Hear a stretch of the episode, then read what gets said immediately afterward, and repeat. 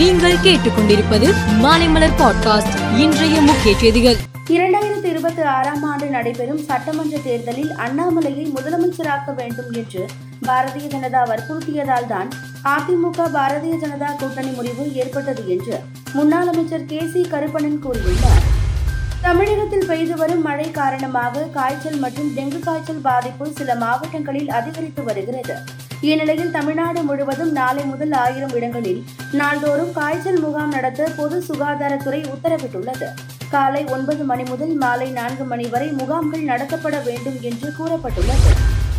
என் மண் என் மக்கள் என்ற பெயரில் பாஜக மாநில தலைவர் அண்ணாமலை தமிழகம் முழுவதும் பாத யாத்திரை மேற்கொண்டு வருகிறார். இவர் கடந்த இருபத்தி ஏழாம் தேதி நீலகிரி மாவட்டத்திற்கு வந்தார்.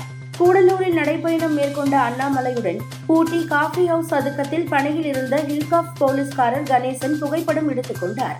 மேலும் பணியில் இருந்த போலீஸ்காரர் கட்சித் தலைவருடன் புகைப்படம் எடுத்தது சர்ச்சையை ஏற்படுத்திய நிலையில் போலீஸ்காரர் கணேசனை ஆயுதப்படைக்கு மாற்றி எஸ் பி பிரபாகர் உத்தரவிட்டுள்ளார். அஞ்சல் அலுவலக சிறு சேமிப்பு திட்டங்களுக்கான வட்டி விகிதம் ஒவ்வொரு காலாண்டுதோறும் அறிவிக்கப்பட்டு வருகிறது. இதில் டிசம்பர் காலாண்டுக்கான வட்டி விகிதத்தை மத்திய நிதியமைச்சகம் வெளியிட்டது. இதில் முக்கியமாக ஐந்து ஆண்டுக்கான தொடர் வைப்பு நிதிக்கான வட்டி விகிதம் ஆறு புள்ளி ஐந்து சதவீதத்திலிருந்து ஆறு புள்ளி ஏழு சதவீதமாக அதிகரிக்கப்பட்டு இருக்கிறது. அதே நேரம் சேமிப்பு வைப்பு தொகை வட்டி நான்கு சதவீதமாகவும் ஓராண்டுக்கான வைப்பு நிதிக்கான வட்டி விகிதம் ஆறு புள்ளி ஒன்பது சதவீதமாகவும் தொடர்கிறது. நாடு முழுவதும் நாளை தூய்மை பணிகளை மேற்கொள்ளும் திட்டத்திற்கு மத்திய அரசு ஏற்பாடு செய்துள்ளது. இதில் பொதுமக்கள் தன்னெழுச்சியாக பங்கேற்க வேண்டும் என பிரதமர் மோடி அழைப்பு விடுத்து உள்ளார். இது தொடர்பாக அவர் தனது எக்ஸ் தளத்தில் நாளை காலை பத்து மணிக்கு ஒரு முக்கிய தூய்மை பணிக்காக நாம் ஒன்று கூடுகிறோம். ஒரு தூய்மையான இந்தியா நம் அனைவரது பொறுப்பாகும். மேலும் ஒவ்வொரு முயற்சியும் முக்கியமானது. தூய்மையான எதிர்காலத்தை உருவாக்க இந்த உன்னத முயற்சியில் இணையுங்கள் என அழைப்பு விடுத்துள்ளார்.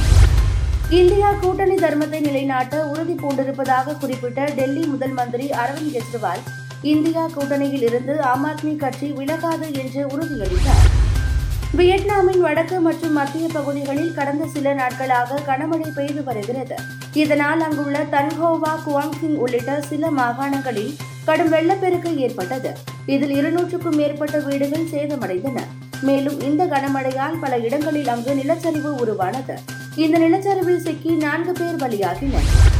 பத்தொன்பதாவது ஆசிய விளையாட்டுப் போட்டி சீனாவின் ஹாங்சோ நகரில் நடந்து வருகிறது.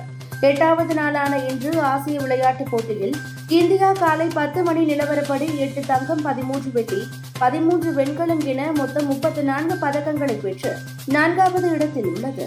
மேலும் செய்திகளுக்கு மாலை மலர் பாட்காஸ்டை பாருங்கள்.